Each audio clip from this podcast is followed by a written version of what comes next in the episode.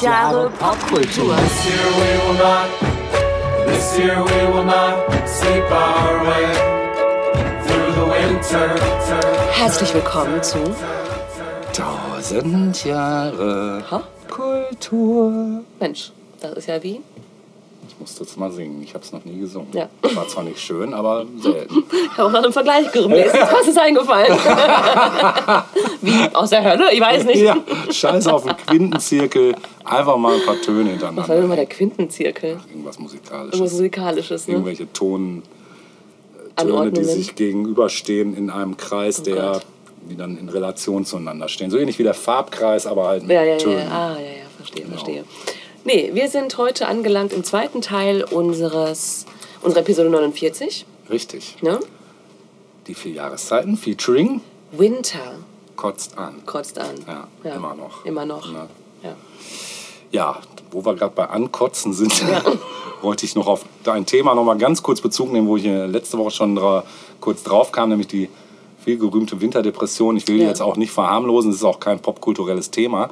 Äh, es Oh, geht Wobei mir das schon auch aufgenommen wurde häufig, das Thema, Mhm. ne? durch Film und Musik. absolut und ich will es auch eigentlich nur durch Musik jetzt aufnehmen, Ja. weil äh, ich ja selber jetzt zwar keine Winterdepression oder überhaupt Depressionen hoffentlich habe, nicht, Mhm. dass ich wüsste, aber ich bin schon jemand, der gerne mal melancholisch verstimmt Mhm. ist. Und für solche Fälle habe ich ja, das habe ich dir auch, glaube ich, schon mal erzählt, äh, äh, Playlists angelegt, um diese Stimmung noch zu untermauern. Oh Gott. Also ich ahle mich, ja, reinzugeben, ne? Ja, ich okay, ahle ja, mich da ja, drin an und das ist auch okay, Ja, weil ja, ich komme ja. dann da raus irgendwann und bin wie neu geboren. Ja, ja, ne? Und aus dieser Playlist möchte ich euch jetzt einen meiner persönlichen Favoriten Oh ja, bin ich spielen. gespannt. Ja, ähm, ein wunderschönes Liebeslied von einem Künstler mit dem Namen Dimbodius äh, aus dem Jahre 2001, 2002, nee, 2000, 2000 also irgendwie so um die 2000 herum. Singer-Songwriter. Ähm, ich glaube, der Typ ist relativ unbekannt. Er hat mal bei irgendeiner bekannteren Band gesungen. Äh, Habe ich mir allerdings gerade nicht notiert. Ich kann das gleich noch mal im Off recherchieren schnell. Äh, wir hören von ihm den schönen, herzzerreißenden Song Struck by the Sadness of Love. Viel Spaß kann ich da jetzt nicht wünschen. Viel Leid. Viel Leid.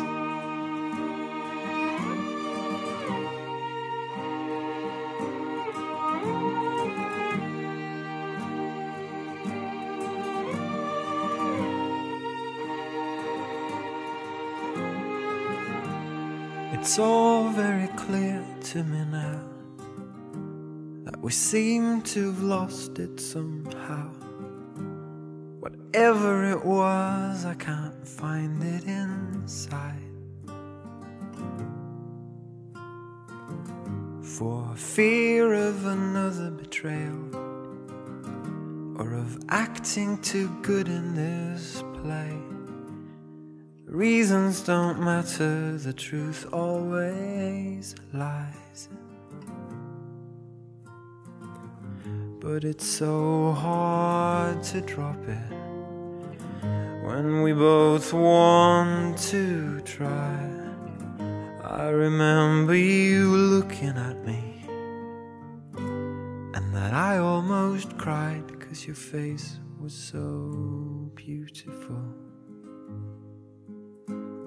struck by the sadness of love.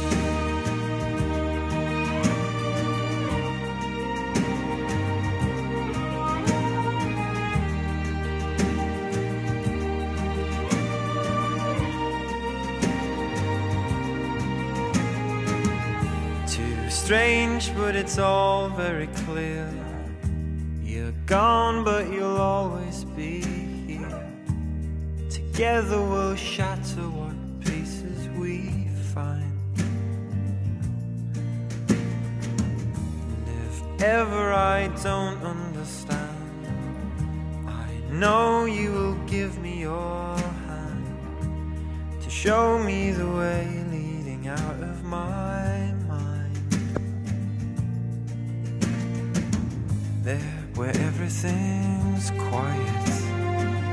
I'm alone with the lights. I'll remember you looking at me. And that I almost cried because your face was so beautiful. Struck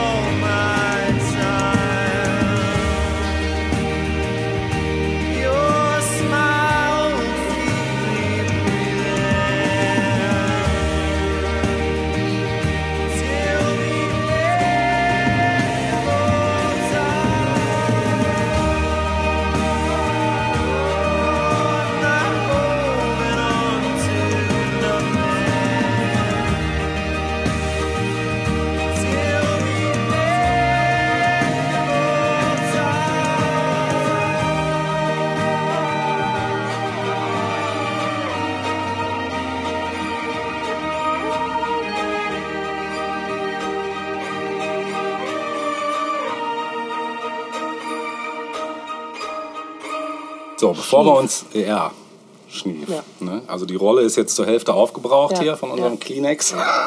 Kleenex Family Packung. Und wir wechseln mal ganz schnell das Genre, bevor wir hier. Bevor das hier einreißt.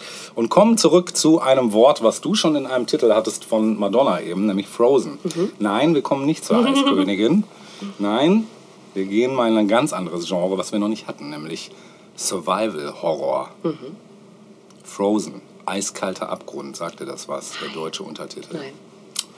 Sehr empfehlenswerter Horrorfilm, wenn man eigentlich kein Horrorfan ist, weil Mhm. es nämlich kein klassischer Horrorfilm mit irgendwelchen Monstern oder viel Blut ist, sondern es ist ein Psycho-Horror aller Thriller allererster Kajüte aus dem Jahre 2010 von Adam Green mit Sean Ashmore, Emma Bell und Kevin Zegers in den Hauptrollen. Kurz zum Plot. Drei Studenten, Joe, sein bester Freund Dan und dessen Freundin Parker, verbringen zusammen ein Skiwochenende, das sich dann relativ schnell zu einem Albtraum entwickelt. Da Parker noch Anfängerin auf dem Snowboard ist, ähm, sind sie erst wenige Male die Piste runtergefahren und da überreden sie den Sesselliftaufseher, eine Ausnahme zu machen und sie noch ein letztes Mal den Berg hinaufzubringen. Es soll auch ihr letztes Mal bleiben.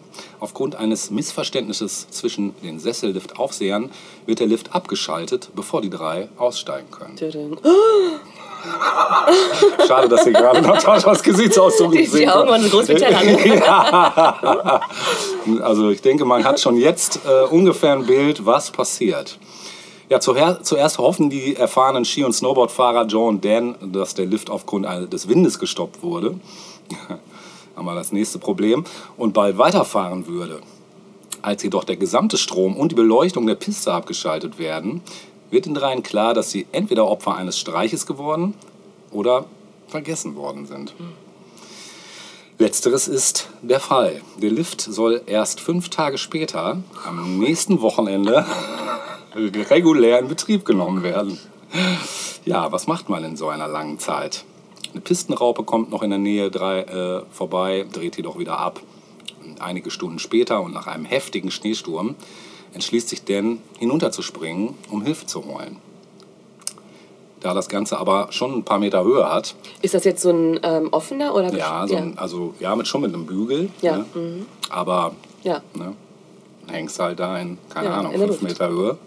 Und da Runterspringen auch nicht so gesund, wie man dann relativ schnell sieht. Denn beim Aufprall bricht er sich jedoch beide Beine, die er kurze Zeit später dann auch aufgrund der Kälte nicht mehr spürt. Er ist nicht in der Lage, sich fortzubewegen. Und äh, Joe will noch versuchen, sich am Drahtseil des Sessellifts zum nächsten Mast zu hangeln und daran herunterzuklettern, um Dan zu helfen.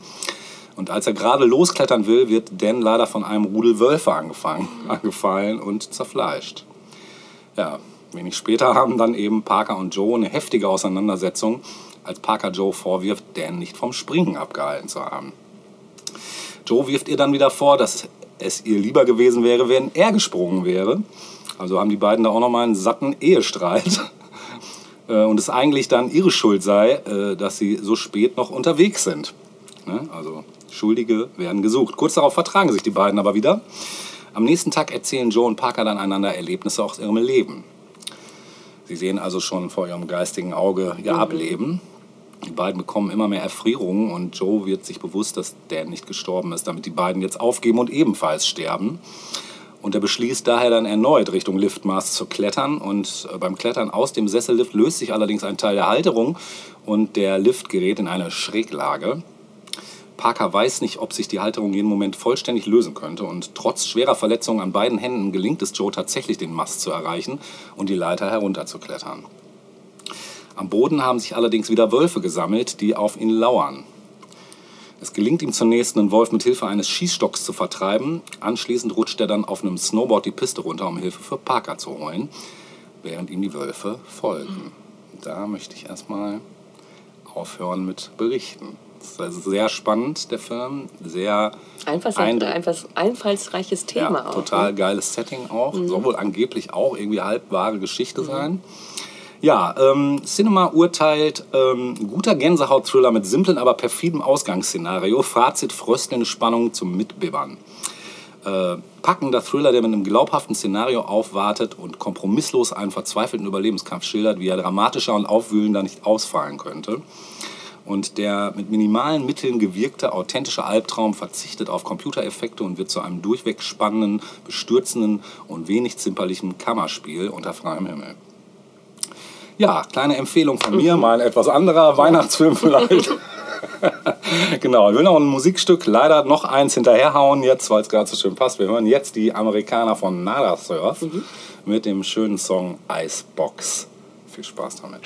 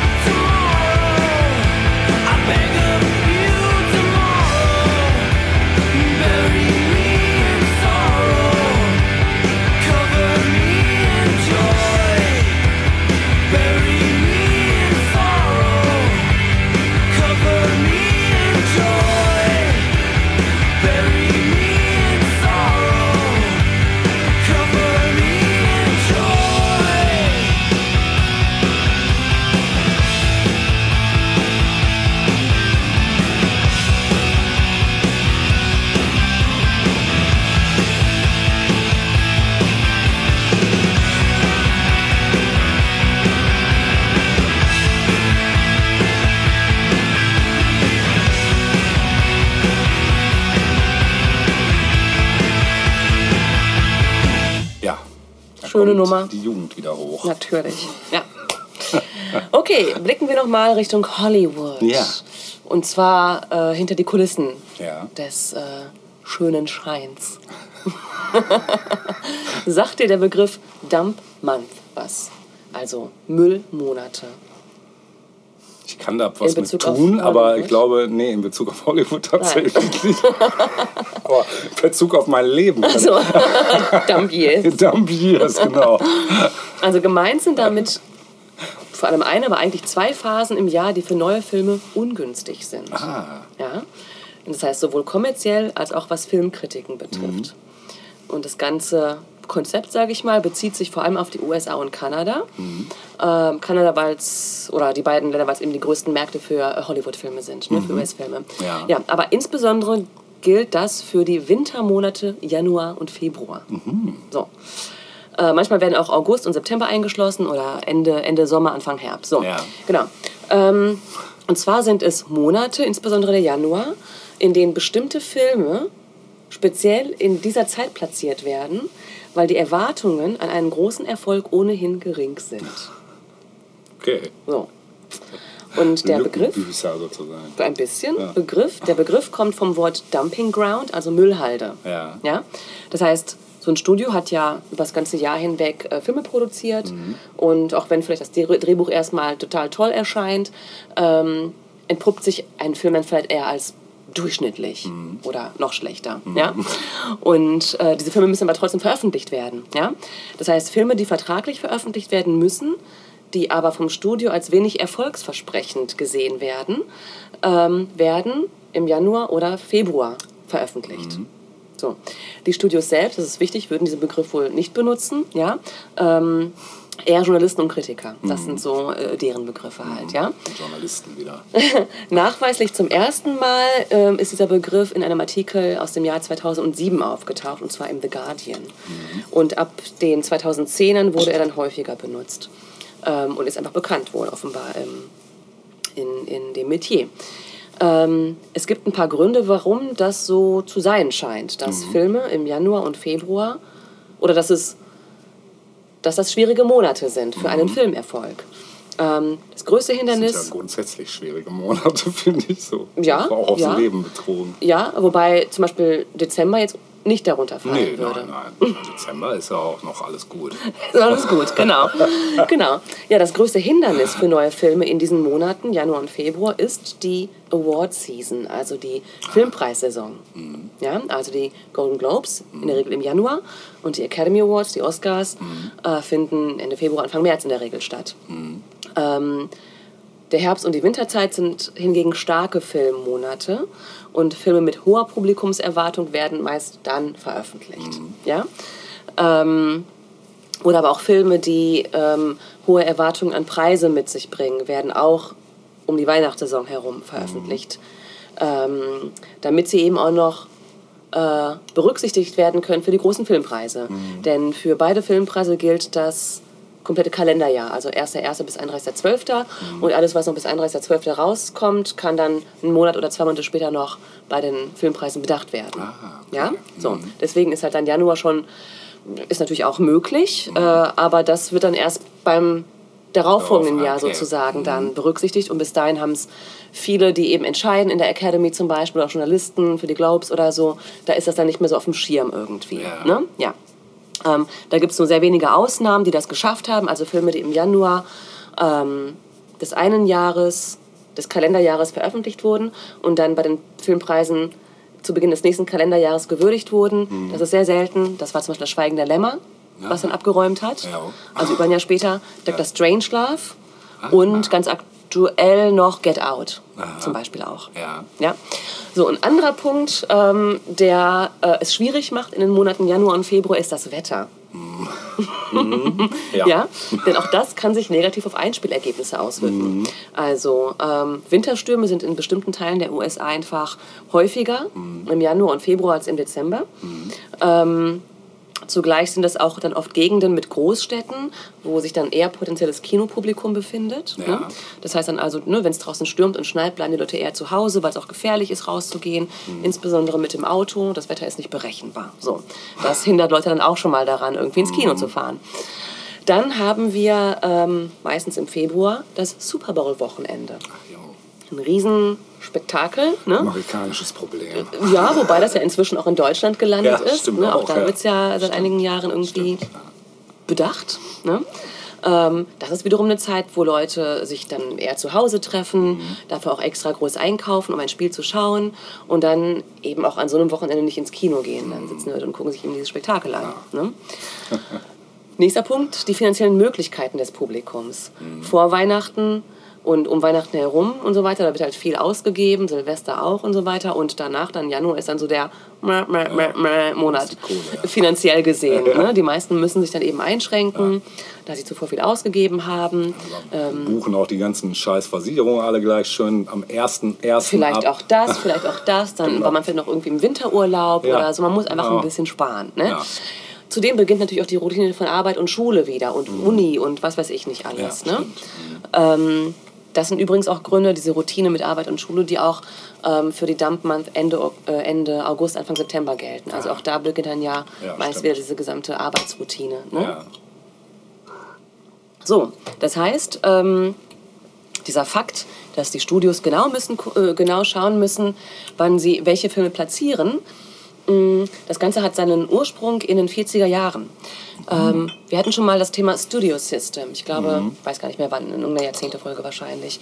Ähm, und bis Ende der 40er Jahre galt ja dieses Studio System, wo eben große Studios ähm, Platzierungen und Laufzeiten von Filmen in Kinos dominiert und bestimmt haben. Und ähm, da waren Januarfilme durchaus auch erfolgreich, weil man, ähm, weil ähm, man das ja kontrollieren konnte. Ne? Und Ende der 40er Jahre endete eben das Studio System und die großen Filmstudios hatten plötzlich weniger Macht und konnten nicht mehr auf diese enge Verbindung zwischen Studio und Kinos vertrauen. Also man wusste, ne, so man musste einfach genauer gucken, wann, wann platziere ich welchen Film, damit daraus irgendwie was wird. Ähm, 2020 war dann in fast allen Belangen des Lebens ein Ausnahmejahr. Stichwort Pandemie. Ne? Gut, dass du uns daran erinnerst. Ja, genau. ich hatte es schon fast nee, noch nicht, noch nicht. ähm, da gab es dann zum Beispiel für den Monat Januar mit dem Thriller The Rhythm Section, ähm, für den Blake Lively wohl verantwortlich war, das schlechteste Startwochenende überhaupt für einen Film mit einer Größenordnung von mehr als 3000 Kinoleinwänden. Ja? Also das allerschlechteste Startwochenende überhaupt. so, das ist ein schrecklicher Rekord. Ne? Zur gleichen Zeit aber gab es im Jahr 2020 auch ähm, mit dem Film Bad Boys for Life mit Einnahmen von 60 Millionen Dollar am ersten Startwochenende das beste Januarwochenende überhaupt. Krass. Also wir hatten da krass zwei Extreme, wobei natürlich im Januar die Pandemie noch nicht ähm, in den USA oder auch in äh, Europa ange angelangt war. Ne? stimmt, Das ja. muss man mal dazu sagen. Genau. Und dann begann eben die Pandemie irgendwann und für den Rest des Jahres, hieß es hier in einem Zitat, für den Rest des Jahres war jeder Monat ein Januar für das Filmbusiness. Ne? Ja, inzwischen hat sich aber dieses alte Muster, dass Januar, Februar schwierig sind, wieder ein bisschen etabliert. So. Ähm, welche Filme packt man nun als Studio in Januar und Februar? Das sind zum Beispiel Filme, die schlechter bei Testvorführungen abgeschnitten haben. Ja? Oder aber Filme mit weniger bekannten Schauspielern und Schauspielerinnen. Oder aber Filme, die nicht gut beworben, bewerben, beworben werden können. Ähm, dann sowas wie durchschnittliche Komödien und durchschnittliche Actionfilme, die auch irgendwie untergebracht werden müssen. Dann noch im Januar. Ne? Und interessanterweise auch Filme, die sich vor allem an Teenager richten, äh, da die weniger Unterhaltungsoptionen außerhalb des Hauses haben, generell. Ähm, und auch weniger Interesse an Filmpreisanwärtern haben. Also die gehen dann einfach ins Kino, weil sie gerade Bock drauf haben Ja. und es ist halt Freizeitgestaltung. Ne? Es gibt aber noch ein anderes Genre, das man gerne äh, in, diesen, in diese Monate packt, nämlich das Horrorgenre. Ach, echt? Das Ja, ist ja auch lustig, ne? interessant. Ja. Genau. Und zwar liefen Horrorfilme bis Ende der 90er Jahre, vor allem um Halloween herum. Ja. Klar, passt ja, Klar. ne? Dann gab es aber ähm, die Filmreihen Saw und Paranormal Activity. Und auch die wurden natürlich um Halloween herum platziert, was es wiederum für andere Horrorfilme extrem schwierig machte, dagegen anzukommen. Deshalb mussten die auf einen anderen Monat ausweichen. Den Januar. Und das hat sich inzwischen bewährt, also Ja. als positiv bewährt. Ja, glaube ich. Und ähm, Es kommt auch jetzt tatsächlich im Januar siehst du? Ja, also ich glaube, wenn man das natürlich äh, landen, ist es in Deutschland vielleicht mal ein anderes Muster, das habe ich jetzt nicht gegengecheckt. Äh, und in Deutschland landen Filme ja später als in den USA Ja. in der Regel. Aber es wäre mal interessant zu gucken. Ähm, also ich glaube jetzt, was jetzt demnächst noch kommen soll vor den, vor den äh, ganzen Award-Geschichten, ist Babylon. Das ist doch dieses große Jo. Ding, das jetzt gerade irgendwie ne, Ja. mit allen möglichen Hollywood-Stars Ja, zum Thema genau. Hollywood selbst und so weiter. Ja, wird jetzt irgendwie wahrscheinlich bald anlaufen, denke ich. Ne? Passt schon. Ja, passt. Ja. Passt schon. Ähm, also es gibt tatsächlich auch eine Kritik an diesem, an diesem Konstrukt, dass Januar und Februar die Müllmonate sind im Filmbusiness. Ähm, dazu hat sich schon 1980 äh, der Produzent Daniel Melnick geäußert.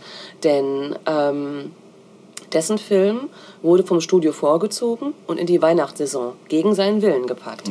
Und er sagte dazu, ich würde lieber, dass mein Film zu einer Zeit gezeigt wird, in der weniger Leute ins Kino gehen und sie Filme gezeigt bekommen, die sie sehen möchten, als ein großes Publikum mit zehn anderen sehenswerten Filmen zu teilen. Als Industrie haben wir oft den Instinkt von Lemmingen. Ja, also dieses, was einer macht, machen alle anderen nach. Ne? Ähm, es gibt auch andere kritische Stimmen. Also ähm, zum Beispiel die Frage, sind Januar und Februar deshalb so schlecht besucht, weil das Publikum davon ausgeht, dass die Filme schlecht sein müssen? ja, das fragt, ähm, fragt sich einer. Auch eine berechtigte Frage. Genau. Oder äh, ein Typ namens Tim Ortenberg, Ex-Vertriebsleiter bei Lionsgate Films, äh, hat gesagt, es gibt keine schlechte Zeit, um einen guten Film zu veröffentlichen. Und es gibt keine gute Zeit, um einen schlechten Film zu veröffentlichen. Das war wohl nicht unrecht. Ne? Vielleicht. Allerdings, und das hat ja auch immer mit Finanzen zu tun letztlich, wie man was platziert, äh, insbesondere bei sehr teuren Produktionen, ähm, es ist halt immer ein finanzielles Risiko für alle Beteiligten. Also, dass jetzt ein Studio sagt, okay, wir brechen mal mit diesem Muster und versuchen mal, äh, den Januar und Februar ander, an, anders zu nutzen, das ist ja, das birgt halt einfach ein finanzielles Risiko. Ne? Und äh, wenn ein teurer Film kurz vor Weihnachten floppt, wird niemand den, Veröffentlichzei- den Veröffentlichungszeitpunkt kritisieren. Wenn man das aber im Januar, Februar macht, dann wird jeder sagen, ey, also, ne, wie kann man so dumm sein und das im Januar Selber schuld. bringen? Selber schuld, genau. Interessant, interessant fand ich zum Beispiel als Gegenbeispiel China und den chinesischen Filmmarkt. Ja. Da äh, hat es lange Zeit eine ähnliche Vorgehensweise gegeben, denn in China gibt es wichtige Feiertage im Januar und Februar, Neujahrsfest und Frühlingsfest oder so. Und ähm, wo dann auch Leute das Kino eher meiden und dann irgendwie andere Aktivitäten bevorzugen. Ja. Und äh, Avatar, also der erste, Ja. war im Januar ein Riesenerfolg in China. Und seitdem äh, werden vor allem inländische Produktionen im, äh, im Januar und Februar veröffentlicht. Und zwar mit Erfolg. Krass. Also, die haben diesen Fluch irgendwie gebrochen. Ja. Aber grundsätzlich finde ich diese, die Argumente, die aufgeführt werden, ja auch nachvollziehbar. Ne? Die Frage ist, ist das immer so? Ne? Das heißt, wir achten jetzt mal ganz genau darauf, Ja. welche Originalveröffentlichungen im Januar und Februar so Ja, ich kommen. gespannt, ja. Ob das wirklich eher so, naja, Filme sind. ne? ähm, okay. Ähm, ich habe mich noch für ein Stück entschieden zum Ende. Ähm, und zwar, ach, habe ich was gesucht und gefunden, was auch so ein bisschen das Filmbusiness zeigt und die Hoffnungen, die damit verbunden sind, wenn man dort einsteigt. Und zwar aus La La Land, dem Filmmusical La La Land. Da gibt es gleich eine ganz tolle Anfangsnummer mit einer super Anfangssequenz gesehen, auf dem Highway. Musst du mal machen. Another Day of Sun. Was brauchen wir im Winter mehr als Another Oh Day ja. of Sun? Auf jeden Fall. Dann gönnen wir uns jetzt Aber sowas von. eine Tasse Sonne, bitte. Ja.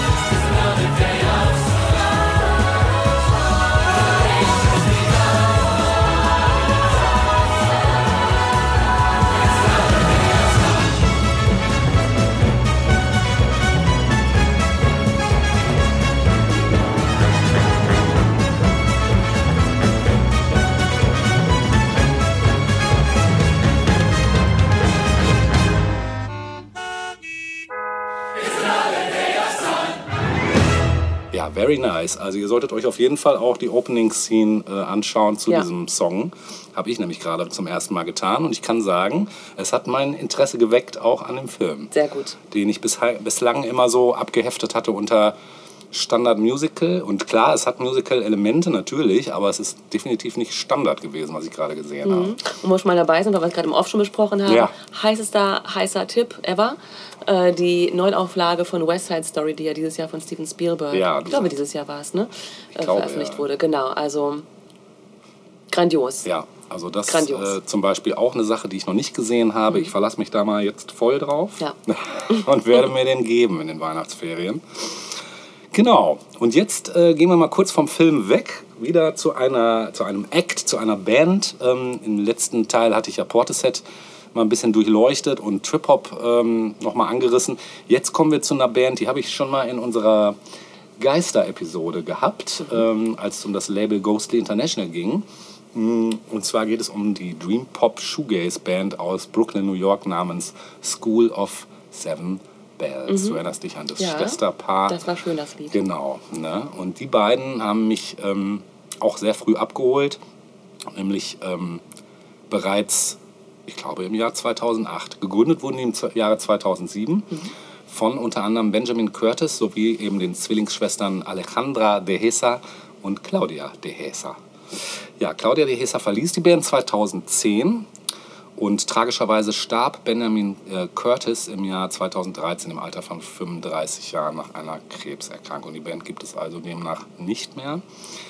Ja, während dieser Erkrankung schrieb er jedoch noch so viele Songs und nahm Demos auf, welche nach seinem Tod dann von Alejandra fertiggestellt und posthum im Jahre 2016 als Studioalbum, als das vierte Studioalbum veröffentlicht wurden. Der Bandname School of Seven Bells landet, äh, leitet sich von einer brasilianischen Schule für die Kunst des Taschendiebstahls ab. Mhm. Mhm.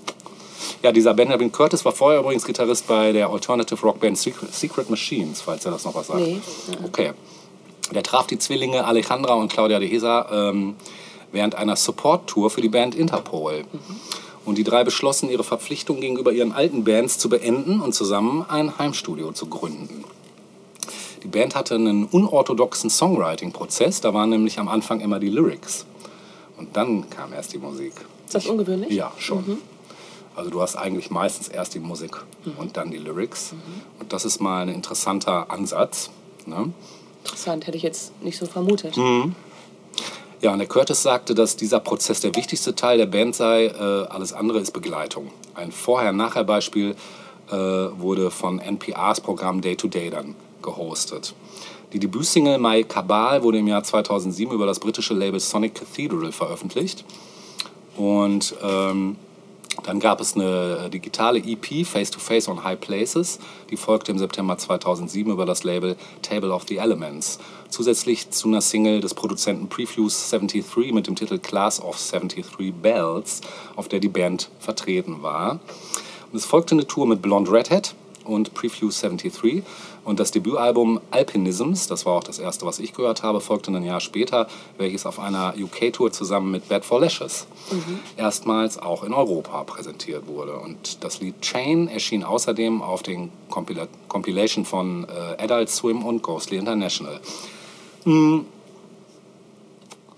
Ja, die haben dann noch, wie gesagt, einige andere Alben, also insgesamt halt vier veröffentlicht. Und äh, ja, im Februar 2013 wurde bei Curtis nach mehreren Wochen mit Symptomen ein T-Zellen-Lymphoblasten-Lymphom diagnostiziert, also Lymphdrüsenkrebs.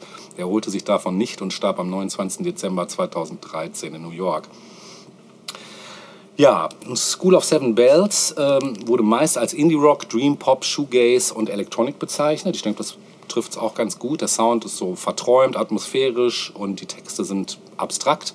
Ich selber, für mich ist das auch so eine Winterband, die höre ich immer sehr gerne im Winter. Laut eigener Aussagen waren die musikalischen Einflüsse von Benjamin Curtis hauptsächlich in der Musik von Kraftwerk, Wire, Beyoncé, New Order und Blonde Redhead zu finden. Außerdem verehrte er die Musiker Johnny Mitchell und Robert Wyatt. Und er sagte einmal in einem Interview, uh, we are huge fans of Pop, too, mainly because we are huge fans of smart songwriting. Also wir lieben Pop so sehr, weil wir auf elegantes Songwriting stehen. Ja, das letzte Stück, das Curtis produzierte, ist ein Cover von Jory Ramones, I Got Knocked Down, But I'll Get Up. Ähm, und erschien im Jahr 2014. Und das ist ein Stück, was du auf keiner Streaming-Plattform findest. Und ich dachte mir, das ist so geil, das müssen wir jetzt hören. Ja. Wir hören jetzt also einen der letzten Songs, der im Original von den Ramones, also von Jory Ramone ist. I got knocked down, but I get up. Viel Spaß.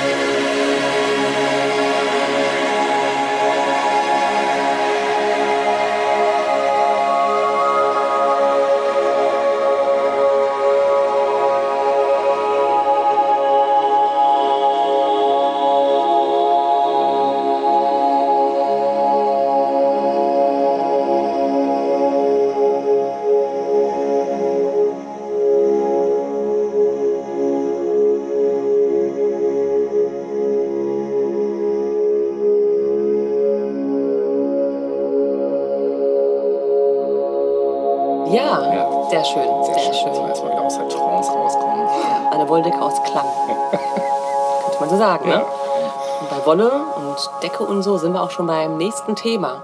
Ich dachte mir, wir gucken uns mal ein bisschen die Wintermode an, so ganz Oh, Ja, da allgemein. bist du doch bestimmt äh, im Element, sage ich jetzt mal. Ja, wer viel anziehen muss, der weiß, äh, muss auch gucken, passt. Ne? Genau. Ja, äh, was war so das Material Nummer eins über lange, lange Zeit? Polyester? Wolle. Polyester. Ich rede quasi über äh, die letzten tausend Jahre. ja, Okay, dann ja, genau. natürlich. Wolle. Wolle, Wolle, Wolle. Ne? Äh, Baumwolle? Baumwolle zum Beispiel. Ja. Auch, ne? Schafwolle vielleicht Schafwolle, auch. Ne? Schurwolle. Schurwolle, genau. Mohair. Mohair, Moreno. Moreno? Moreno? Moreno klingt nach einer Eissorte. Gibt es Moreno? Könnte sein. Irgendwie so, naja. Sonne. ja, genau. Moreno, bitte. Ja, also Wolle ist natürlich schön warm und kuschelig, aber leider auch wasserdurchlässig. Ja, Ne? Also auch nicht immer so ideal. läuft auch gern mal ein. Genau. Pelz war lange Zeit auch eine Option, vor allem für etwas wohlhabendere Menschen oder Leute, die lange Zeit gespart haben und sich einen Pelzmantel gegönnt haben. Heute No-Go. Heute No-Go, aber eigentlich bis in die 90er war das vor allem an älteren Damen noch häufig zu sehen. Ja. Muss man so sagen. Ja. Der Pelzmantel noch aus Ja. den 60s vielleicht rüber gerettet. Nerz oder ein Hermelin. Was auch immer, genau. Zobel. Dann passend dazu die Pelzmütze. Ne? Sah man Muff. auch häufig, ja, genau, sah man einfach häufig so auf der Straße noch, Stimmt. ne? Oder so ein Fuchs um den Hals. Genau, heute eigentlich nur noch in, in ähm, Ja. Fake-Pelz äh, Genau. vorhanden, ne? Genau. Fake-Pelz. Richtig. 1936 kam es aber zu einem Durchbruch in der Wintermode. Und zwar wurde die erste Daunenjacke, wie wir sie heute kennen, nämlich mit Federn gefüllt, Wann war das? erfun- erfunden. 1936. So früh schon. So früh. Krass. Genau. Okay. Und lustigerweise in den 50ern und 60ern gab es so eine Art Daunenjacke, die sich Bettjacke nannte, getragen zu Hause aus gesteppter Seide. Ja, ich finde, wenn man mal zurückdenkt an so Filme, dann sieht man manchmal so Doris Day vielleicht Ja. oder so aus dem Schlafzimmer kommen. ne, hast du Augen? In Rosé oder ja, so. genau. Ja. Stimmt. In so einem Heizdeckchen. Ja, genau, genau, genau. So ein bisschen äh, damit vergleichbar. Ja, Ja, der Zweite Weltkrieg hat dann auch die Alltagskleidung beeinflusst, haben wir ja auch schon mal gelernt. Ne? Mhm. Äh, Wolle war knapp und deshalb wurde man dann eher so Richtung Samt und Kord, hat man sich dann eher so orientiert Mhm. aus Baumwolle halt. Ne? Baumwollsamt und Kord aus Baumwolle.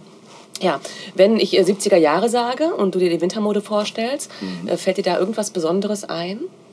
Ja, Ja. 70er. Mhm. Moonboots. Eher 80er, kommen wir gleich zu. Ja, Ende der 70er. Denkt man mehr so Ende 60er und Ende dann die sieb- 60er. Ja, aber mehr so wirklich 70er, 70er. Also Ja. sieht man auch heute Winter. wieder. Muss mir auf die Sprünge helfen. Ja.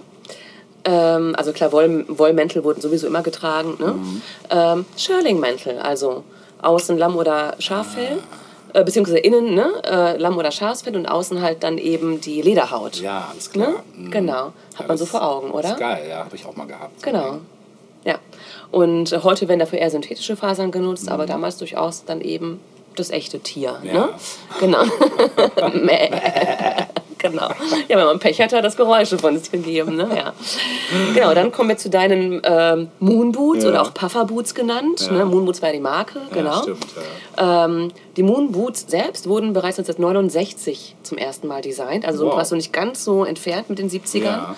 Aber eigentlich war es so richtig in Mode in den 80ern. ja, ich hatte auf jeden Fall Ende der 70er schon ein paar. Ja, guck, siehst du.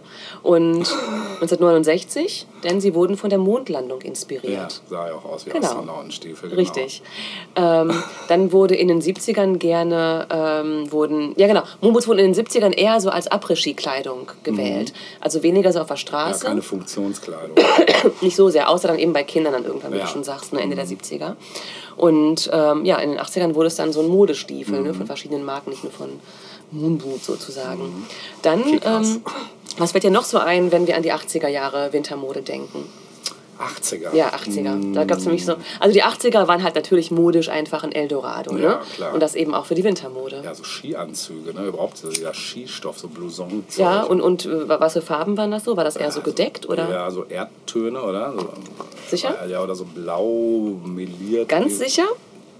Ich, ja, wobei. warte 80er? mal. Ja, Neonfarben. Genau. Auch, ne? Genau, also sehr Elbow, kräftige ja. Farben, genau, pink, gelb, Ja, grün, blau. Genau, das war super angesagt, Ja. insbesondere so Skijacken im Alltag auch zu tragen. Ja, ja, genau. Ne? Fällt dir noch was ein? Was fällt dir ein, wenn ich sage Marty McFly? Oh, äh, Was ähm, trug der denn gerne? Ja, der trug auf jeden Fall äh, gerne eine Cap. Ja. Der trug gerne eine Weste. Genau, und was war das für eine Ja, Weste? Steppweste. Eine Steppweste. Ja, genau. genau. Meine Tochter tatsächlich auch Siehst gerade du? angeschleppt. Auch Ding. Steppwesten waren in den 80ern Ja. Der heiße ja, Scheiß. auf jeden Fall. Ne? Ich glaube, diese da, die ist auch aus den 80ern. Die sieht auf jeden Fall so aus. Genau, hält ja auch warm und Ja. so konnte man auch über oder Unterjacken dann Genau. auch mal tragen oder Genau. so. Ne? Ähm, und dann kam etwas in den 80er Jahren auf, dass man ähm, eigentlich aus dem Ballett kommend, was aber Tanzfilme in die äh, Alltagsmode gebracht haben oder auch Aerobic. Ja, ach, hier so, so, so, im, äh, hier so Stulpen und so Richtig, Zeug. genau. Eigentlich gar nicht so sehr für den Winter gedacht, ne? Ja. Mhm. eher sondern um die Waden eben warm zu halten während des Tanztrainings. Aber natürlich hat man es dann auch in den Winter adaptiert. Mhm. Genau. Und dann äh, sind mir noch eingefallen, Ohrenschützer aus Plüsch. Ja. Ne? War auch äh, ganz schön angesagt. Wenn man besonders scheiße aussehen wollte, trug man Ohrenschützer aus Plüsch. Heute trägt man die und hat aber Bluetooth-Kopfhörer eingearbeitet. Ja, genau, ja, genau, genau. Ja. ja, das war so eine ganz kurze Abhandlung zum Thema Wintermode. Schön, ja. Ähm, ja, wenn du ähm, direkt übernehmen möchtest. Ja, ich übernehme mich. Ja, schön. Dann kommen wir jetzt mal wieder zu einem Filmchen. Mhm. Ein kleiner Geheimtipp von mir. Ja. Und ich gehe mal wieder einen Schritt nach Asien. Ich gucke ja ganz gerne asiatische Filme. Egal ob Anime oder Spielfilme. Ähm, egal ob Martial Arts oder romantische Komödien. Komödien oder auch Nicht-Komödien. Das hier ist nämlich jetzt wenig, also eigentlich Drama. keine Komödie, ja, auch, ja, also eigentlich ist es eine, eine Buchverfilmung. Also es geht um das Buch Naokos Lächeln. Das heißt, äh, im Englischen trägt er den Titel Norwegian Wood, wie Ah. der Song von Beatles, der Oh, auch, Buch. Genau, der auch vorkommt, ja, das Buch. Genau. Ach so, ist eine Buchverfilmung. Ja, Ah ja, okay. es geht um Mhm. das Buch von äh, äh, Haruki Murakami, Ja. der ja auch relativ bekannt ist. Ne? Hast du es gelesen? Mm, Ja, aber es hat mich nicht so gepackt. Ach, guck Ist mal. aber ein moderner Klassiker. Interessant. Ja. Ja, aus dem Jahre 2010 ist dieser Film des Regisseurs Tran An Hung. Ähm, ja, worum geht's? Es geht um Toru Watanabe, ist ein ruhiger und ernster junger Mann in den späten 60er Jahren der Studentenrevolten in Tokio. Und sein persönliches Leben gerät nach dem Verlust seines besten Freundes Kizuki äh, in Aufruhr. Der hat nämlich aus unerklärlichen Gründen einfach mal Selbstmord begangen. Und äh, Toru tritt in eine Tokioter Universität ein, um seinem bisherigen Leben zu entfliehen. Und durch Zufall trifft er bei einem Spaziergang Kizukis Ex-Freundin Naoko. Und die kommen einander näher.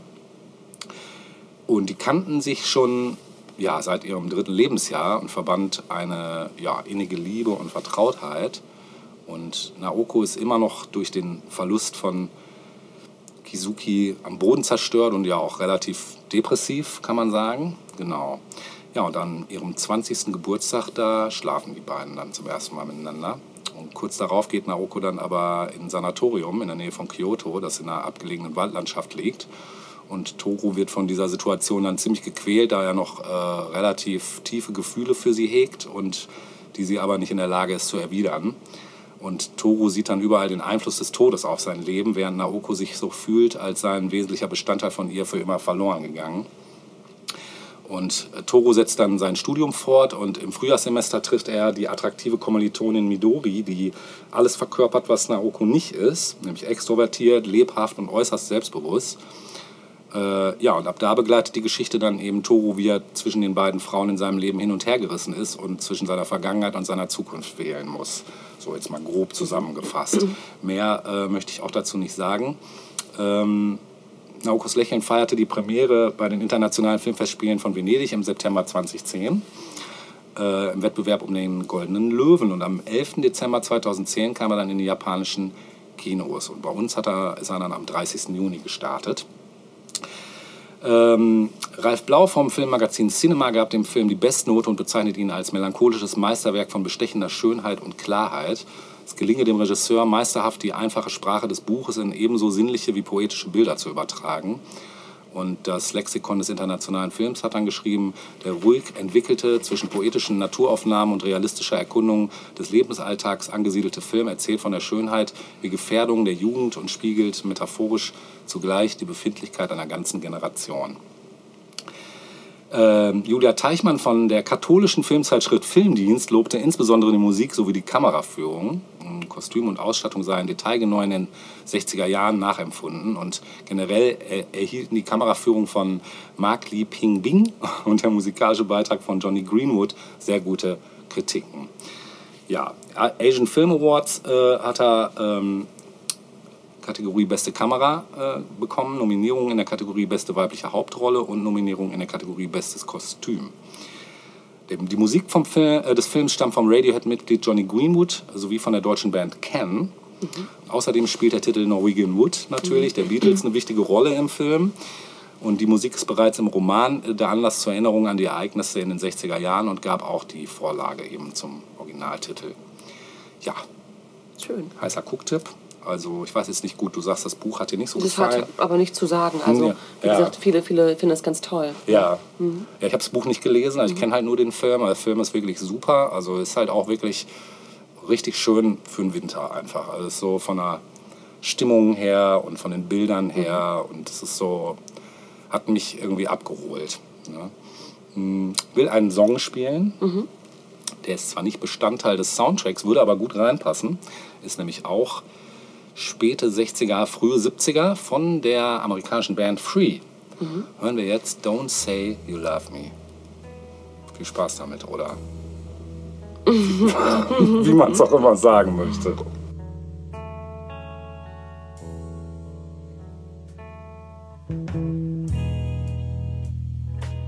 You say you needed someone,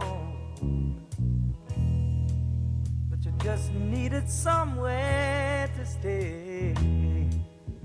Oh, any other time, any other time, I'd have told you to be right on your way. You say needed a friend, but you just needed sympathy.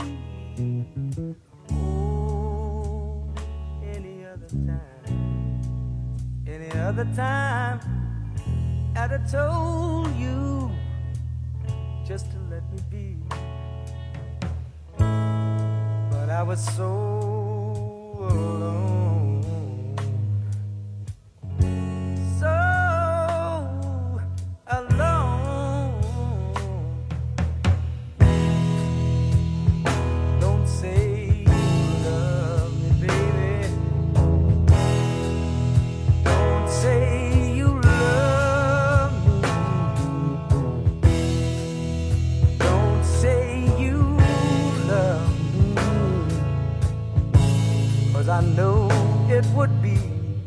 just a.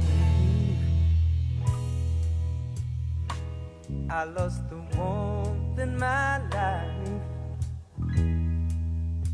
And you came and held me up when I was down.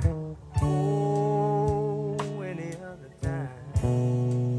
Any other time, I'd have let you carry on.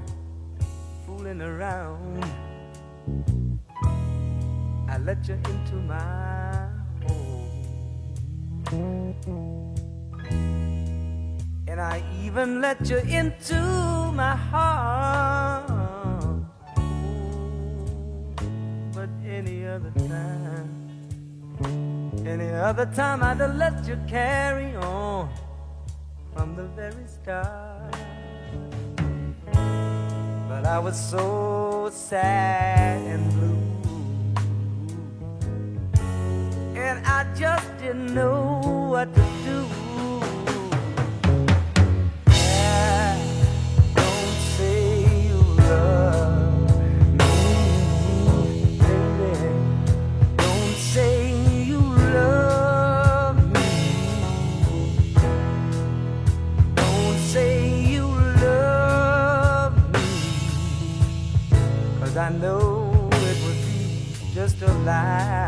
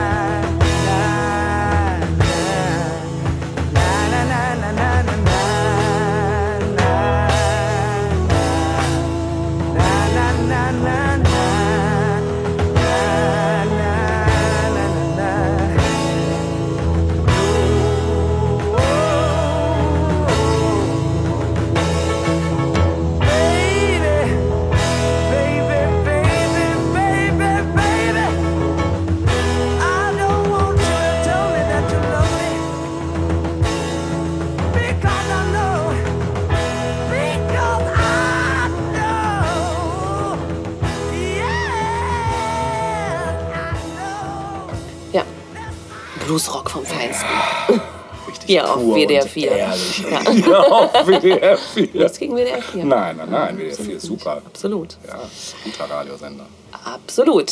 Äh, ja, kommen wir zu meinem letzten Filmtipp für heute. Okay. Tipp ist vielleicht ein bisschen, wie soll ich sagen, übertrieben, denn es ist ein Klassiker, zu dem wir jetzt kommen. Du meinst, den Und hat sowieso jeder gesehen. Gefälligst. Unter Umständen. Ja, okay. Unter Umständen. Ähm, denn, ja, es geht um White Christmas. Ach, Dachte mir, hauen wir noch mal so was richtig weihnachtlich, äh, schön. Weihnachtliches Ja, raus heute. Viel Weihn- weihnachtlicher geht Nee, ja viel kaum. weihnachtlicher geht es kaum. Wobei der Inhalt des Films gar nicht so furchtbar weihnachtlich ist, finde ich. Interessanterweise. Ja, Gucken wir uns mal an. genau. Du musst, ich habe das ewig, glaube ich, her, dass ich den gesehen habe. Genau, White Christmas Mhm. kennen wir ja auch als Lied. Ne? Und zwar, I'm dreaming of a white Perfect. girlfriend. oh mein Gott, Kennt ihr das nicht? Nein. Das hat der äh, Percussion-Mann von Sting, äh, als er den Opener für Sting gemacht hat, äh, tatsächlich performt. das war sehr witzig. Also die Leute haben alle sehr gelacht. nee, äh, der nur dazu. Komponist Irving Berlin Ja, träumte von weißer Weihnacht. Ja. Ne? Und ähm, er hat das Lied geschrieben und äh, zum ersten Mal gesungen wurde es dann 1942 von Bin, Bing Crosby. Bing Crosby, ja. Von ihm kennen wir es ja auch letztlich. Ja, Ne? Ähm, ich glaube, ich habe schon mal erzählt, dass ähm, Bing Crosbys Weihnachts-CD, so eine Art Compilation, meine allererste CD Ja. überhaupt gewesen ist. das ist auch der beste Fun Start, den du Fact. haben kannst. Absolut. Das lässt keine Wünsche offen, würde ich Nein, sagen. genau. So, und dann gab es aber eine Neuaufnahme. Warum? Ich glaube, weil die alten Tonspuren irgendwie verschütt gegangen waren oder was. Mhm. Jedenfalls musste man fünf Jahre später, 1947, das Ding nochmal aufnehmen. Mhm. Und die Version, ebenfalls mit Bing Crosby, äh, ist die, die wir heute auch alle kennen. Mhm. Und sie gilt mit ca. 50 Millionen verkauften Einheiten als die bisher meistverkaufte Single weltweit. Krass. Noch vor Last Christmas. Ja, ja, ja, ja. Ähm, ist natürlich immer so schwierig, dass so, äh, sind es ja. wirklich 50 Millionen, bla bla bla. Aber auf Ja. jeden Fall eines der meistverkauften Lieder überhaupt. Ne? Krass. Ja. Und auf Grundlage dieses Songs ist dann auch der Film entstanden. Also zuerst war der Song und dann kam der Film. Der Film ist aus dem Jahre 54, 1954. Ah. Ja. Okay, krass. Und ähm, die Regie führte Michael Curtis. Ähm, in den Hauptrollen, klar, Bing Crosby. Dann der grandiose Danny Kaye. Rosemary Clooney, Ta Tante von Wollte ich gerade sagen, das ist doch mit Sicherheit. Richtig, Tante. Und Vera Allen. Das sind so die vier großen Rollen. Und ähm, Ja, die Story ist eher überschaubar, muss man sagen. Also das Ganze beginnt 1944. Und zwar sehen wir die beiden Soldaten Bob Wallace und Phil Davies, wie sie Weihnachten im Krieg verbringen. Sie sind da mit ihrer Truppe und eigentlich sind die beiden ursprünglich Unterhaltungskünstler. Bob war sogar am Broadway, also Bob ist, äh, wird gespielt von Bing Crosby, ne? Bob war sogar am Broadway aktiv und weil das eben so ist, weil das deren Hintergrund ist, organisieren sie eine kleine Weihnachtsshow für die anderen Soldaten. Und irgendwann gelangt die Info zu ihnen, dass ihr geschätzter Major General Thomas Waverly sein Amt verlässt. Und alle sind ganz traurig, weil das so der General ist, den alle verehren. Okay, dann endet der Krieg und Bob und Phil werden Gesangspartner. Ähm, das heißt, sie gehen zurück in ihr ursprüngliches Berufsfeld als Entertainer. Sie werden äh, extrem erfolgreich als Künstler und als Produzenten, bringen ein eigenes Musical auf die Beine und so weiter. Und eines Tages bekommen sie einen Brief von einem alten Soldatenkollegen, der sie bittet. Soldatenkollege sagt man, glaube ich, auch nicht, ne? Kamerad. Kamerad. Soldaten, Soldatenkollege, ja. Wenn, man nicht so, wenn man nicht so drin ist im Thema, ne? genau. Ähm, und dieser Typ bittet sie, den Auftritt seiner Schwestern anzugucken. Also dieser frühere Soldat hat zwei Schwestern und sagt jetzt hier, äh, das, das sind auch Performerinnen, Entertainerinnen. Schaut doch mal, schaut doch mal, wie die sich so, ne? Vielleicht könnt ihr unter die, unter die Arme greifen. Und das sind die beiden Schwestern Betty und Judy. Stellt sich aber heraus, dass Judy, also eine der beiden, geflunkert hat. Denn nicht der Bruder hat den Brief geschrieben, sondern sie hat den Brief geschrieben, im quasi sich, äh, ähm, wie sagt man, sich, ähm, sie gibt sich als der, also sie hat so getan, als wäre sie der so, Bruder. der vorgegebene Ja, Antwort. vorgeben, genau, danke. Ich wollte jetzt kurz so voll, Hund, ja, Katze, Maus, ja. ja. Weil sie hofft, dass Bob und Phil ihnen unter die Arme greifen können als alte Hasen im Showbusiness. Mhm. So, und ähm, sie lernen sich also kennen. Und Bob steht auf Betty, aber durch ein Missverständnis im ersten Gespräch sind beide genervt voneinander. Phil wiederum, also Danny Kay, will die beiden verkuppeln, damit Bob eines Tages kürzer tritt. Also es nervt ihn extrem, dass Bob äh, so ähm, super engagiert ist und ständig irgendwie Auftritte für die beiden bucht und gar keine Zeit mehr für Privatleben bleibt. Und ähm, er denkt sich, okay, eine Frau an Bobs Seite, vielleicht mit Familie, ähm, wird das Problem lösen, weil Bob dann eben seine Zeit aufteilen muss. Okay, ähm, also das heißt, der Plan steht, Phil will die beiden verkuppeln. Ähm, so, nun erfahren die beiden ähm, Jungs, dass Betty und Judy ein Engagement im Hotel Columbia Inn in Vermont haben werden, jetzt demnächst. Und Phil überrumpelt Bob und es gibt dann so das ein oder andere Missverständnis und einen lustigen Reigen und so weiter. Und die beiden Jungs reisen dann schließlich mit nach Vermont. So. Und auf dem Weg dahin ähm, freuen sich auch alle schon auf Vermont, weil sie denken, es ist übrigens genau auch wieder Vorweihnachtszeit, ne? Ähm, und alle träumen von einem verschneiten Vermont und freuen sich auf Schnee und so. Und dort angekommen, ja, ist aber alles grün, denn es hat dort nicht geschneit. so. Ja, und so selbst die Hotelgäste haben den Ort verlassen, weil das nun wirklich nicht Winterfeeling ist für die, ne? also der Schnee fehlt. Und ähm, und dann erleben sie auch schon direkt die nächste Überraschung, denn der Inhaber dieses Hotels, des Columbia Inn, ist der alte General Waverly, also das große Idol der Jungs. Ne? Äh, Der sagt aber, ohne Gäste droht ihm die Pleite. Und er ist ganz ähm, traurig, denn er hat natürlich auch viel Geld reingesteckt in die Renovierung dieses Hotels. Und ohne Gäste ist das alles ziemlich düster. So. Und Bob und Phil entscheiden ähm, dann aber, dass sie das Hotel durch eine Show retten können. Ja? Das heißt, sie organisieren Künstler ihrer Broadway-Show und beginnen halt mit der Planung, dass dann zu Weihnachten dann so eine tolle Christmas-Show auf die Beine gestellt wird. Punkt, Punkt, Punkt. So, das ist so die Story. Und ähm, klar, die große Frage ist, klappt das alles und wird es vielleicht doch noch Schnee geben? So. Ähm, ja, der, ähm, wie gesagt, der Komponist äh, Irving, äh, Irving Berlin hatte eben diese Idee dazu. Und ähm, es gab im Vorfeld schon einen Film namens Holiday Inn ähm, aus dem Jahre 42, in dem das Lied White Christmas zum ersten Mal aufgetaucht ist. Oh. Damals ähm, auch von Bing Crosby gesungen und als ähm, weiterer Partner ähm, Fred Astaire. Also die beiden haben in diesem Film gespielt. Und Fred Astaire ähm, hätte, oh ja, man hätte sich halt gewünscht, dass Fred Astaire ähm, auch in diesem Film eine Hauptrolle spielt, als eben Partner von Bing Crosby. Fred Astaire lehnte aber ab, nachdem er das Drehbuch gelesen hatte. Da nicht genug Stepptanz drin, oder? Maybe. es wird durchaus, es ist halt ein Musical natürlich, Mhm. ne, so. Und es wird auch viel gesungen, kann man aber auch vorspulen, wenn einen das nervt, ne, so ist es nicht, ja. ähm, und letztlich war Danny Kaye der, die dritte Wahl für, Krass. für die Rolle des Phil. Krass. Ja. Okay. Ja, dabei bringt Danny Kaye wirklich viel Witz rein. Ich bin Fan von Danny Kaye immer schon gewesen und das ist wirklich schön, ihn da auch zu sehen. Und die Rolle, die Vera Allen ähm, vertritt als, ähm, ich glaube Judy war sie, genau. Ähm, sie selbst hat nicht selbst gesungen. Also sie war eine perfekte Tänzerin, aber gesungen ähm, hat sie selbst nicht. Okay. Also sie wurde quasi synchronisiert Ja, im Gesang. Richtig, von einer Dame namens Trudy Stevens. Umgekehrt, Rosemary Clooney, die Tante von George, konnte nicht singen. Äh, konnte singen, aber nicht gut tanzen. So. Ähm, Body Double. ja, nee, nee, nee.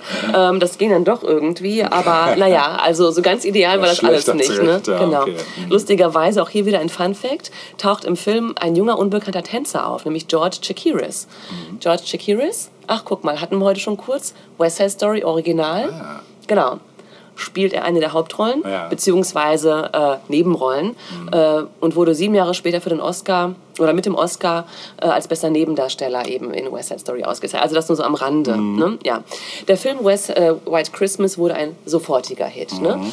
Ähm, und ich bin der festen Ansicht, dass es am Lied liegt. Mhm. Also das war einfach äh, dann auch schon ein Evergreen, relativ schnell geworden. Die Leute kannten das. Dann war natürlich Bing Crosby ein Superstar zu der Zeit und viel mehr Gründe brauchte es auch nicht, um sich diesen Film Konnte anzugucken. nichts schief gehen. Es konnte überhaupt nichts schief gehen. Nee. Dann kam noch hinzu, dass der Film natürlich in Technicolor gedreht wurde und zudem auch VistaVision. Ja, genau. VistaVision, also ein von Paramount entwickeltes neues Breitbandformat, eingeführt worden war, extra für diesen Film. Ach, krass. Das heißt, es äh, versprach kräftige, klare Farben. Ne? In einem Wahnsinnsformat. Äh, Genau, in einem Wahnsinnsformat und genau das bietet dieser Film auch. Also es ist wirklich auch zum Angucken wirklich schön einfach, ne? Ja, die Kostüme sind von der Kostümbildnerin Edith Heath, äh, der wohl erfolgreichsten und bekanntesten Kostümbildnerin Hollywoods, ähm, gemacht worden. Die sind auch ganz toll. Und ähm, ja, der Schnee, wie wir schon letzte Woche erfahren haben, war aus Diesen Asbest. Asbest. Genau. Ja. Schön. Also wir hören schon, Schnee kommt vor, ne? Dann irgendwann ganz am Ende. Und natürlich war es Asbest-Schnee. herrlich. Ja, Ist doch schön. Ja. Es gibt interessanterweise keinen richtigen Soundtrack, der veröffentlicht wurde. Ja. Also es wird natürlich viel gesungen, aber mh, es gab keinen offiziellen Soundtrack. Genau. Warum? Ähm, weil die ähm, Rechte für diesen Soundtrack bei der Plattenfirma Decca Mhm. lagen. Rosemary Clooney aber unter Vertrag bei Columbia Records stand. Somit konnte ihre Stimme nicht benutzt werden. Es musste also nur eingesungen werden. Und ihr Part, lustigerweise, wird auf dem Soundtrack von Peggy Lee gesungen. Krass. Ja, So, lustig. Ja, Was haben wir gelacht? Ja. so Verästelung. Bitte was? So Verästelung. Ja, absolut. Also, ähm, ist ein Film, der jetzt bestimmt auch wieder gelaufen ist in der aktuellen Weihnachtssaison. Oder noch läuft. vielleicht. Oder vielleicht sogar noch läuft, aber wir sind jetzt ja auch schon im Januar, deswegen wird er wahrscheinlich nicht mehr. Ja, er ist jetzt noch, ähm, ne? dann später im Jahr, wieder in zwölf Monaten. ähm, kann man ja mal reingucken und vielleicht ähm, gefällt euch der Film ja oder Mhm. ihr kennt ihn sowieso. Genau.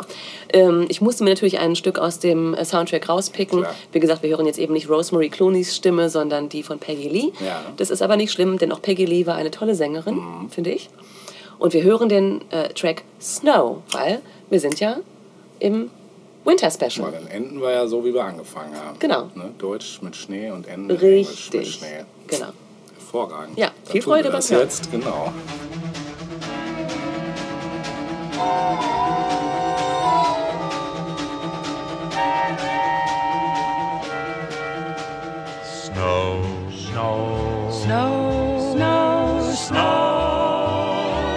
It won't be long before we'll all be there with snow. snow, snow. I want to wash my hands, my face, and hair with snow. Snow, I long to clear a path and lift a spade of snow. Snow, to see a great big man entirely made of snow. Snow, where it's snowing all winter through. That's where I want to be. Snowball throwing, that's what I'll do.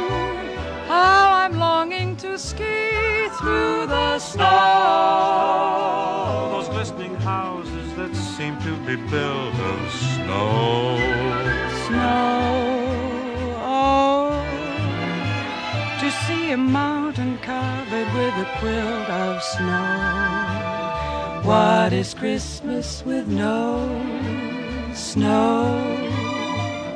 No white Christmas with no, no Snow, snow, snow.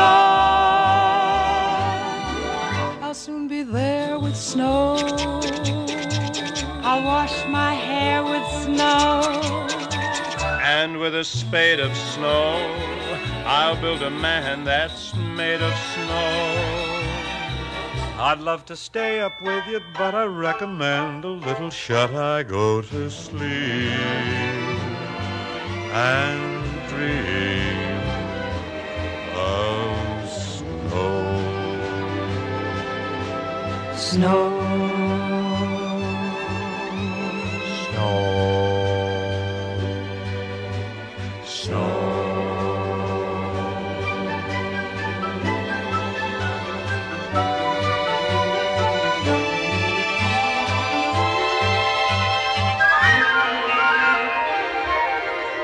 Ja, sehr schön. Wir hangeln uns von einem Klassiker zum nächsten und auch gleich der letzte für heute und für diese oh, für diese Winterepisode. Ja. Ne? Dann ist auch gut mit Winter, ne? Ja. Genau. Und zwar rede ich von dem noch gar nicht so alten Film aus dem Jahre 2003 mit dem Titel Love Actually. Tatsächlich schön. Liebe. Ja, Kennst du, ne? kenn ich. Deren Regisseur Richard Curtis, der auch das Drehbuch verfasste. Ja, es Lustig, ganz kurz nur, Ja. weil wir gerade im Off über Weihnachtsklassiker sprachen in Songform. Ja, Und dass es interessant ist, dass sowas wie Last Christmas, Do They Know It's Christmas und hier Mariah's ja. Dings All I Want, All I for Want for Christmas, genau, dass das sehr, dass, dass all diese Lieder schnell zu Klassikern Ja. Mhm. wurden. Ne? Und dass wir aber lange Zeit nichts Aktuelles mehr hatten, was so einen Ja, Klassikerstatus. Mhm. entwickelt hat. Das ist ein Film auch, der schnell zum Klassiker geworden ist. Ne? Definitiv. Was natürlich auch an dem Aufgebot an Stars und sonstigem wahrscheinlich Mhm. auch liegt. Ne? Genau, Episodenfilm, der klassische. Ähm, eröffnet mit Begrüßungsszenen, die auf dem Flughafen London Heathrow gedreht wurden. Und während in Zeitlupe die liebevollen Begrüßungen der Menschen gezeigt werden, erzählt der Sprecher davon, dass Liebe tatsächlich überall sei. Love is all around me. Stimmt. And everywhere I go. Auch eins der Titelsongs des Films. Ähm, Ist- ja, kommt der im Film vor? Ja, Und wo war die Wet Wet Wet das, Version? da in dem Film. in dem, war das dem nicht in den 90ern? Nee. Also das, das Lied ist aus den 90ern, aber es ist in dem Ja, Film. okay. Kam noch in einem anderen Film Ja. vor. Ähm, Recherchieren wir noch recherchieren extra für euch. Genau, extra für euch da an den Endgeräten. Äh, die eigentliche Handlung des Films beginnt fünf Wochen vor Weihnachten. Und in verwobenen Episoden werden die Liebesgeschichten der verschiedenen Protagonisten bis zum Weihnachtsfest erzählt. Der Film endet ebenfalls auf dem Flughafen, wo sich unter den sich begrüßenden Menschen auch die Protagonisten aus den einzelnen Episoden befinden. Auf ein paar von denen will ich kurz eingehen.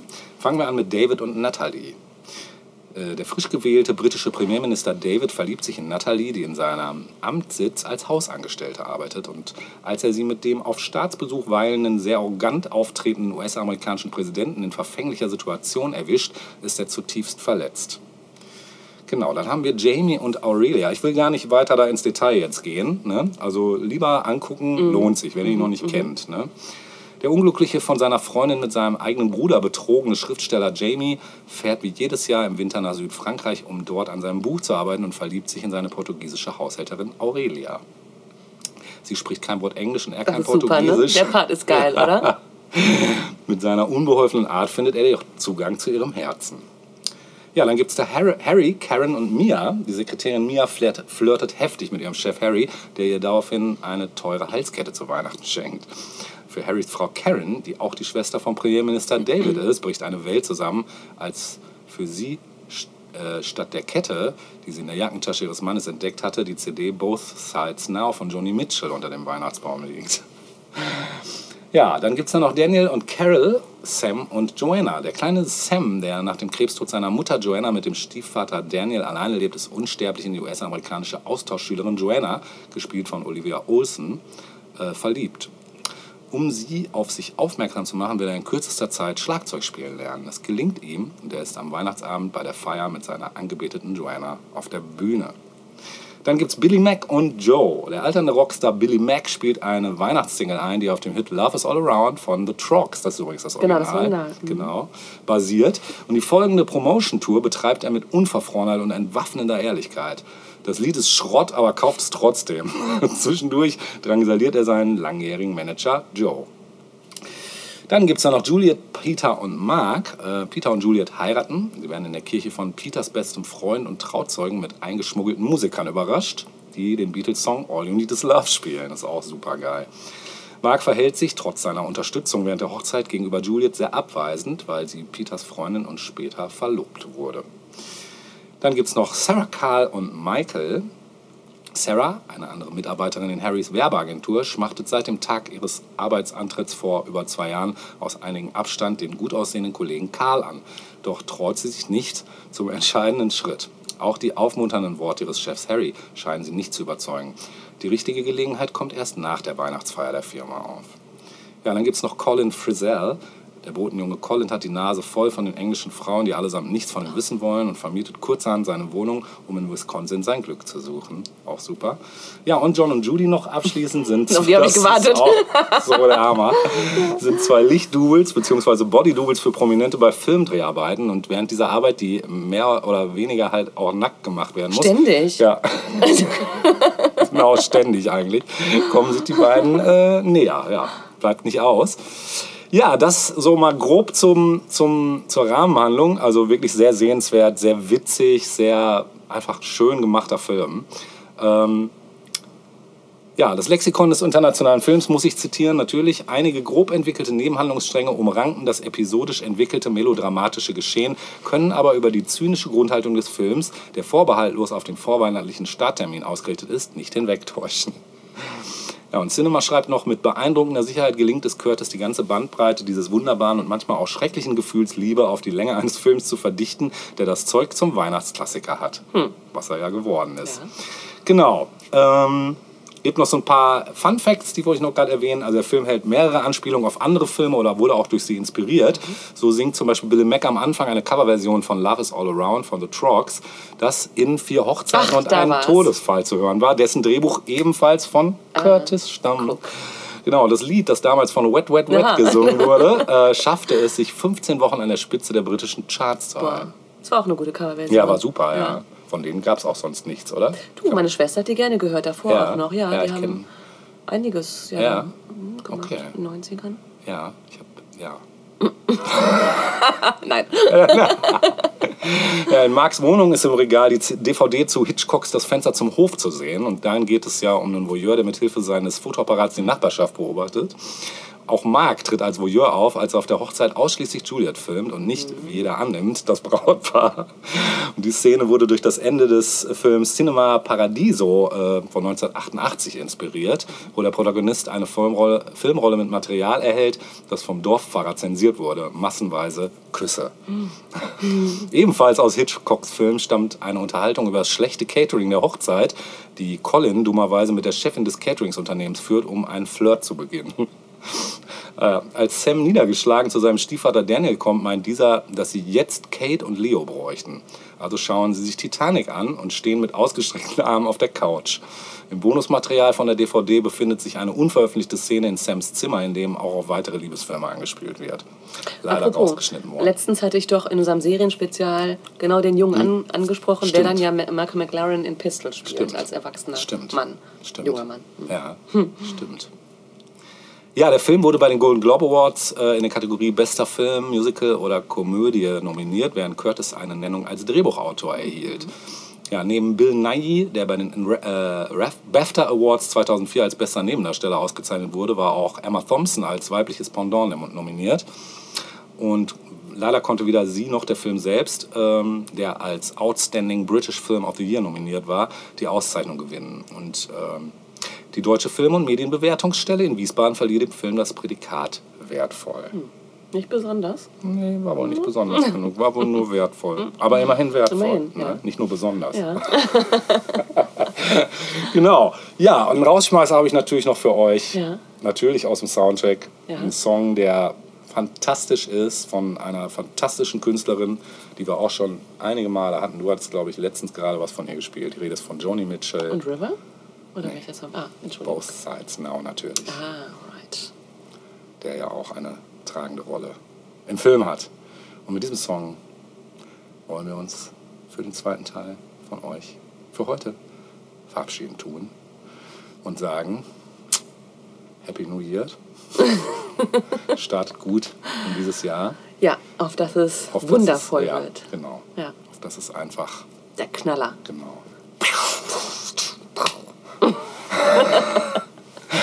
Macht es gut und bis in vier Wochen. Wenn es wieder heißt. Tausend Jahre Pop. Kultur. Tschüss. Tschüss. Rose and flows of angel hair and ice cream castles in the air and feather canyons everywhere. Looked clouds that way. But now they only block the sun. They rain and they snow on everyone. So many things I would have done. But clouds got in my way. I've clouds from both sides now, from up and down, and still somehow it's cloud illusions I recall. I really don't know clouds.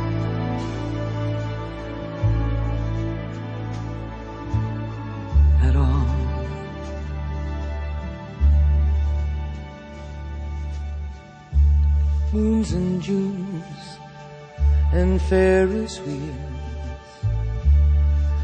The dizzy dancing way that you feel as every fairy tale comes real.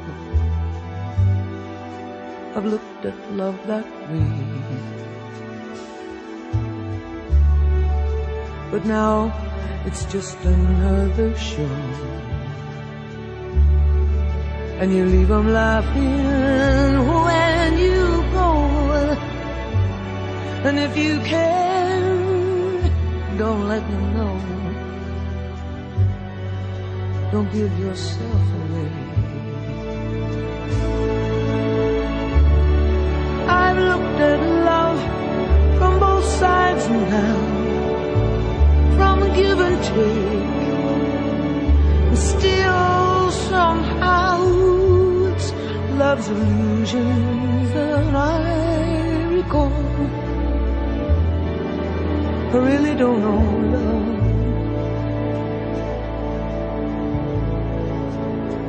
I really don't know love at all.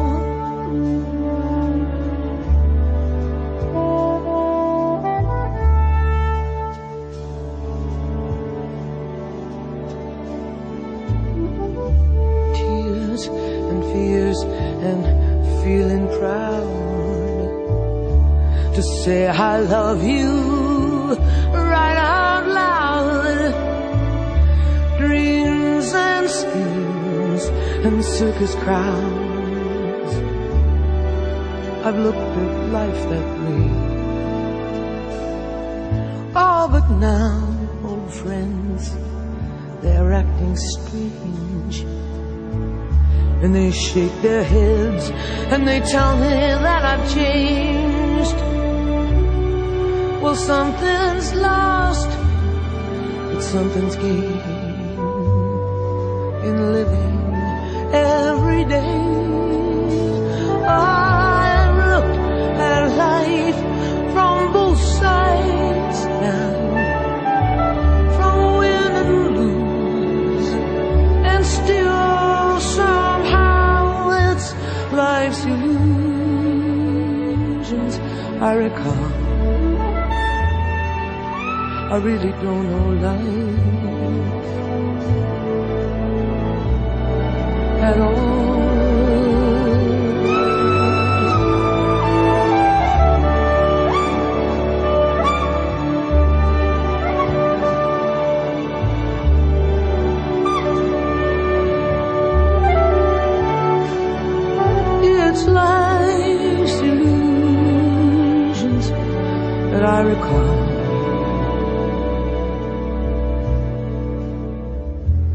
really don't know life.